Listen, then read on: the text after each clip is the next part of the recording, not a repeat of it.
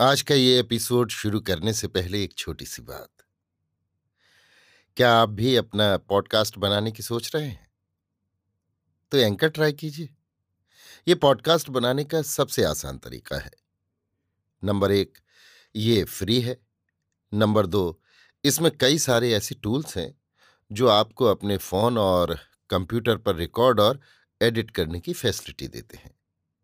Number तीन आप अपने पॉडकास्ट को डिस्ट्रीब्यूट भी कर सकते हैं, जिससे इसे स्पॉटिफाई और दूसरे प्लेटफॉर्म पर सुना जा सके।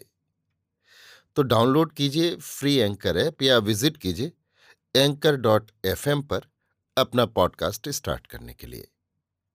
ये तो थी एक छोटी सी जानकारी, और अब शुरू करते हैं एपिसोड का सिलसिला। तो आज के एपिसोड में लीजिए सुनिए।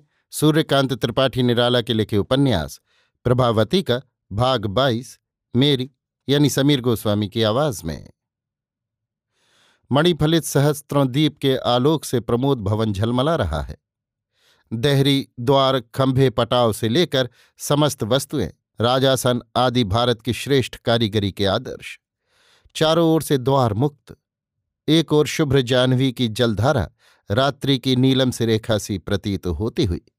अपर तीन पार्श्व प्रकृति के अन्य शोभन दृश्य नैश अंधकार की अस्पष्टता से स्पष्ट करते हुए। मुक्त हवा सुगंधियों से भीगी बहती हुई। भीतर और बाहर की समस्त दृश्यावली तारका खचित आकाश तक, जैसे इस महाशक्ति का मान कर नत होती हुई आज्ञापूर्ति के लिए सन्नद्ध है। महाराजा धीराज के मनोरंजन के लिए उद्दत सारे फर्श पर सुख स्पर्श बिस्तर लगा। पान और पात्र राजासन के सामने मणिपीठ पर रखे हुए, प्रवेश द्वार पर सशस्त्र सिपाहियों का पहरा। महाराजा धीराज की आज्ञानुसार सेवकों ने केवल नर्तकी को छोड़ने के लिए कहा था, इसलिए साजिंदों को सिपाहियों ने बाहर प्रतीक्षा करने के लिए कहा, जब तक संगीत के लिए संगत की आज्ञा से पुकार न हो। केवल विद्या नुपुरों के मधुर रव से विलास के उस आकाश और सौध को रणित करती हुई कक्ष के भीतर गई। पूर्ण प्रौढ़ महाराजा धीराज जयचंद बैठे हुए विचार मग्न सेविकाएँ चवर ढुरती हुईं। एक बगल विद्या हाथ जोड़कर खड़ी हो गई। आँख उठाकर महाराजा धीराज मुस्कुराए। नम्र मुस्कुराहट से उत्तर देती हुई विद्या पात्र पूर्ण कर मधुर भंगिमा से हाथ बढ़ाकर खड़ी हुई। महाराज ने ले लिया और चवर ढुरने की आवश्यकता नहीं। हाथ के इशारे से सूचित किया। समझकर चपल भाव को हृदय में दबाकर दासियाँ सिर झुकाए हुए, महाराज को दाहिने रखकर बगल से बढ़ती हुई कक्ष के बाहर हो गई। एक पात्र स्वयं भरकर प्रेयसी को पास बैठा, प्रौढ़ महाराजा धीराज ने उसके सुकुमार होठों से लगाया, एक बांह से उसे आवृत करते हुए। मुस्कुराकर विद्या ने पी लिया, एक पात्र उसने पुनः तैयार कर पिलाया। सुरा का तड़ित प्रवाह अंगों को प्रभावित करने लगा। आज्ञा हुई स्वल्प झंकृत वीणा से ताने अलापो पास सजी रखी हुई महाराजा धीराज की वीणा विद्या ने उठा ली। दो एक बार मीठी झंकार कर वाद्य में अलाप लेने लगी। मर्मज्ञ महाराज एक दृष्टि से स्वर की परीक्षा कर मुग्ध होते रहे। अलाप समाप्त कर विद्या ने एक पात्र और पिलाया और फिर दूसरी रागनी में अलाप लेने लगी। महाराजा धीराज निपुणता पर मन से निछावर हो गए। फिर बिना वाद्य के तालयुक्त भाव नृत्य करने के लिए कहा विद्या उठी। बाएँ हाथ से क्षुद्र, स्वच्छ शीशा और दाहिने से प्याला लेकर नृत्य करने लगी। महाराज धीराज के अज्ञात एक दूसरे भाव से आज उसका हृदय उद्वेलित था। उसके नृत्य और भाव के प्रति प्रदर्शन पर उसकी तरंगे उठ उठकर राजेश्वर में आवेश भरने लगी। सुरा सुंदरी स्वयं जैसे नृत्य कर रही हो।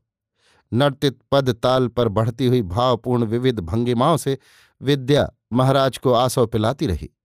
नशे में ये दृश्य कान्यकुब्ज के समस्त ऐश्वर्य से कान्यकुब्जेश्वर को बढ़कर प्रतीत होने लगा। प्रसन्न होकर बोले, तुम्हारी जो इच्छा हो मांगो। विद्या प्रसन्न होकर बोली, महाराज अधिराज की कृपा दृष्टि से बढ़कर भी कुछ नहीं, मांगो। सेविका तो कृपा दृष्टि ही चाहती है। कहकर हाथ बांधकर विद्या मराल ग्रीवा बनकर नम्र दृष्टि से मंदस्मित खड़ी रह गई। उठकर उसकी ललित अंजलि खोलकर मुग्ध प्रौढ़ महाराज आयत्रेयक आँखें देखते हुए बोले, तुमने प्रार्थना कभी नहीं की? सदा यही शब्द कहे?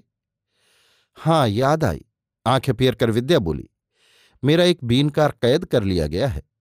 फिर खिलखिलाकर हँसी, महाराजा राजेश्वर के सिपाही और सरदार बड़े विचित्र मालूम होते हैं। फिर एक तरफ़ मुँह फेर कर बोली, रास्ते में उसे दो चिट्ठियाँ पड़ी मिली थीं। एक सरदार महेश्वर सिंह की लिखी थी, एक सरदार बलवंत सिंह की। क्या शादी का झगड़ा था? महाराज अधिराज के नाम थी। मैंने उससे कहा, तू किसी सिपाही को दे आ जाकर। वो डर रहा था। मैंने भगवान दास को साथ कर दिया। लौटकर भगवान दास ने कहा कि मारे डर के उसने सिपाही के हाथ में चिट्ठियाँ नहीं दी, सामने डाल दी। फिर सरदार को चिट्ठियाँ दिखाकर सिपाही ने उसे गिरफ़्तार कर कैद खाने में डाल दिया। खिलखिलाकर बोली अब महाराज अधिराज को समझ लेना चाहिए कि बहुत जल्द हमारी पलटन महाराज अधिराज पर चढ़ाई करने वाली है। महाराज जयचंद हंसे, बोले हाँ वे चिट्ठियाँ हमें मिली हैं, पर वो तुम्हारा साजिंदा है। ये किसी को कैसे मालूम होता?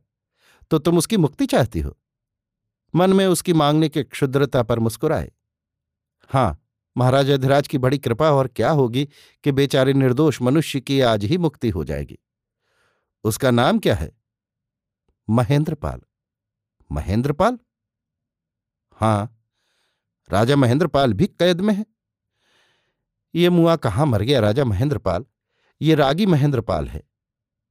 अच्छा मुक्ति का परवाना लिखो। हम मुहर देते हैं, कर लो। वो देखो पत्र मसी पात्र और लेखनी सब वहाँ रखे हैं, लिखो। विद्या ने लिखा, रागी महेंद्रपाल को निर्दोष जानकर मुक्ति दी जाती है। फिर उस पर महाराज अधिराज की मुहर कर दी। दिखा दिया। नशे में महाराज जयचंद ने नहीं देखा।